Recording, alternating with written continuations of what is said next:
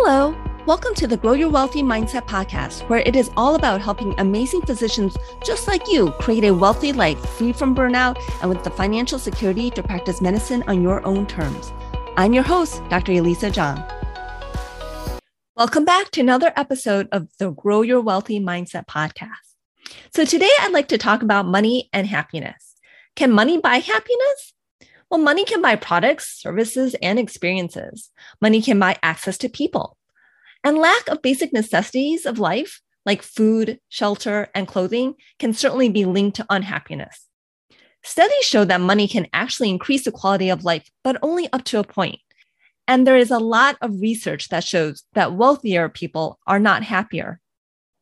A landmark study by Daniel Kahneman and Angus Deaton in 2010 came to the conclusion that once people earned $75,000 a year, increased income had no impact on increasing happiness.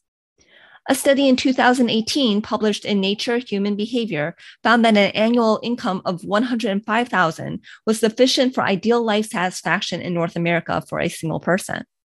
For a family of four, that number was 210,000, calculated by taking the square root of the household size multiplied by 105,000. This means that as physicians, unless we have a lot of kids, we probably make enough money for ideal life satisfaction. Yes, this number was for all of North America, and this study was worldwide. They did not compare those living in high cost of living areas like New York City to low cost of living areas. There are studies that show that wealth seems to make us less generous. This goes from studies that are in the laboratory of people playing rigged monopoly games to looking at the real world, where researchers found that wealthier people tend to give a smaller percentage of their income to charity. There are also studies where when people are put in a position to think of themselves as suddenly rich, they tend to give answers that tend to isolate themselves from others. Even thinking about being wealthy can lead to behavioral changes.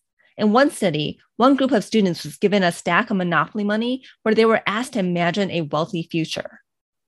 The other group of students were not given money and were asked to think about their plans for the next day. When a research assistant stumbled in front of them and spilled a bunch of pencils everywhere, the students with the stack of Monopoly money picked up fewer pencils compared to the other group of students.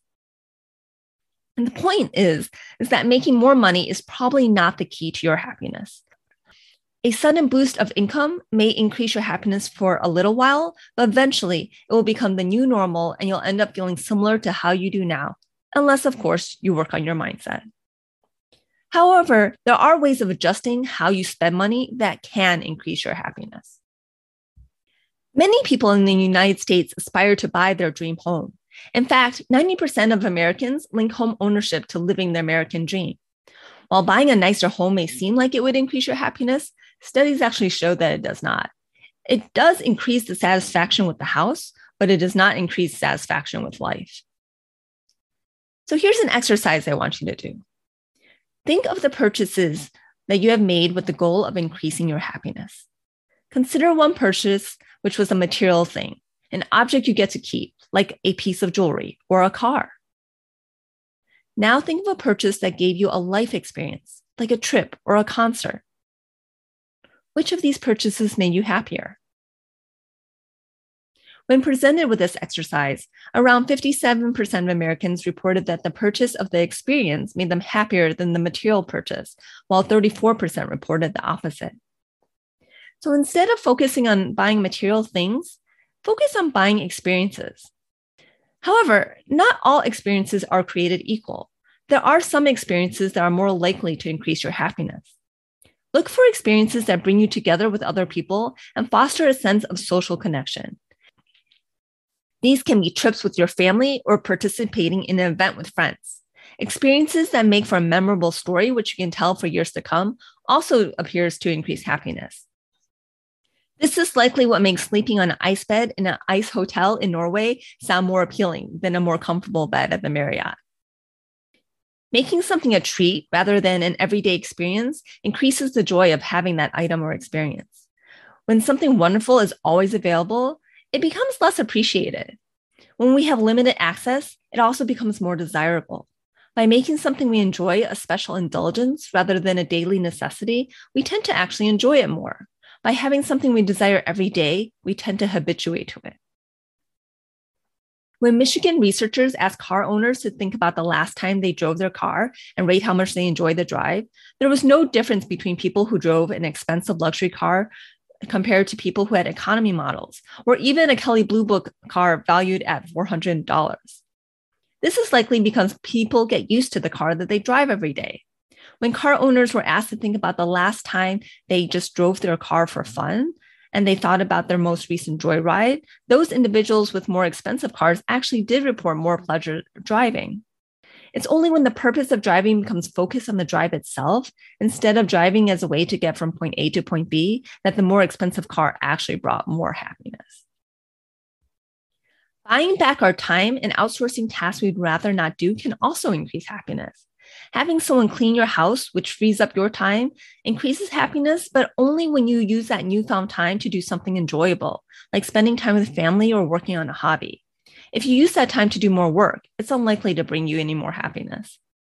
And in fact, wealthy people tend to outsource more household tasks, but they also generally tend to feel more rushed and to lack time.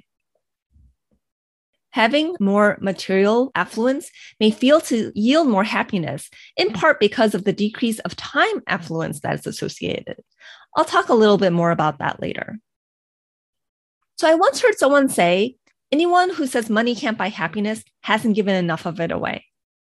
In fact, people who report donating money to charity feel wealthier than those who do not, even controlling for how much money they make. The Gallup World Poll surveyed representative samples of people in 136 countries with over 200,000 respondents. People who donated to charity in the past month reported greater satisfaction in life in 120 of 136 countries, suggesting that being more generous actually has a positive effect on one's happiness. Across all 136 countries, rich and poor alike, donating to a charity has a similar relationship to happiness as doubling household income. When it comes to giving, there are some caveats of when giving increases our happiness.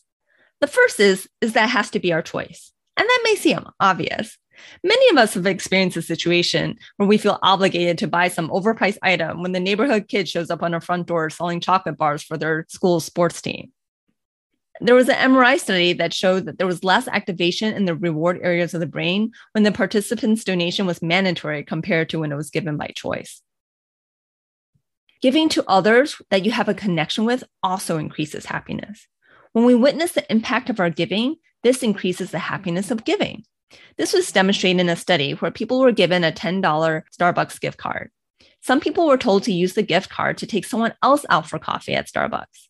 Others were told to give the gift card to someone, but specifically not go with them to the Starbucks. Another group of people were told to use the gift card on themselves. Half of these people went to Starbucks alone, while the other half went to Starbucks with someone, but only used the gift card on themselves. The people who used the gift card to take someone to Starbucks and pay for the other person reported the most happiness. Connecting with the recipient of the gift gave the most happiness. Studies also show that when you feel the impact of your giving, it also improves happiness. UNICEF and Spread the Net are both charities that help children. It may be hard to see how donating $10 to UNICEF can actually have substantial impact. Contrast this to Spread the Net, whose slogan is A child dies needlessly from malaria every minute. One bed net can protect up to five children for five years. One net, 10 bucks, save lives. It's a lot easier to see how a $10 donation can make an impact to spread the net. And when donors gave money to spread the net, they got bigger happiness bang for their buck than when they gave money to UNICEF, according to Elizabeth Dunn and Michael Norton, the authors of Happy Money The Science of Smarter Spending. So, what are things that we can do to be more happy? Well, having social connection with people appears to be one of the most important components of happiness. If you're looking for more happiness, spend more time with family and friends. One of the reasons speculated about why the wealthy are less happy is that they are more socially isolated. Patricia Greenfield and Dacher Keltner have independently found in their studies that as we grow wealthier, we value independence more and social connectedness less. Consider that wealthier people tend to live in larger houses that are more separated compared to living with roommates or multifamily communities. People who feel like they have plenty of free time or who are not stressed or rushed for time also tend to be happier. They also are more likely to exercise, do volunteer work, and other activities that are linked to increased happiness. Interestingly, feeling like your time is valuable can also make it feel like it's scarce. In a study at the University of Toronto, students played the role of consultants performing tasks of a fictitious company. Half of the students billed the company at a rate of $9 per hour for their time, while the other half billed the company the rate of $90 per hour. Afterwards, students who billed the company at that higher rate reported feeling more pressed for time, even though they completed the same task for the same amount of time as the students who billed at the lower rate. By making the students' time worth more money, they began to feel more stressed.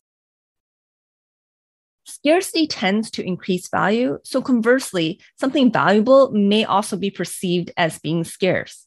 As time becomes worth more money, people seem to see that time as increasingly scarce. This may be why wealthier people who see their time as more valuable also feel more stressed and rushed for time, which tends to lead to less happiness. Another thing I found was that staying focused on your present activity, regardless if it's pleasant or unpleasant, also appears to increase happiness. So, in the end, happiness is a mindset. It comes from our thoughts and our perceptions. Being more materially wealthy appears to alter the mindset in ways that can actually decrease happiness. Once we recognize this, we can make changes to avoid that trap. We can consciously spend our money in ways that increase our happiness. I would like to encourage all of us to have a wealthy and abundant mindset as we build our material wealth. That's what I'd like to think of as growing a wealthy mindset. My goal in helping you grow a wealthy mindset is to have a mindset full of abundance and not one of scarcity. I hope that you'll continue on this journey as we all grow our wealthy mindsets. Thanks for listening. If you enjoyed this episode, please subscribe and let me know by leaving a review. It really helps get the word out. And now the disclaimer. I am not a certified financial professional, and this show is really just for your education as well as your entertainment. I'm also a physician, but I'm probably not your physician. So if you need any medical advice, please consult your own physician. Thank you.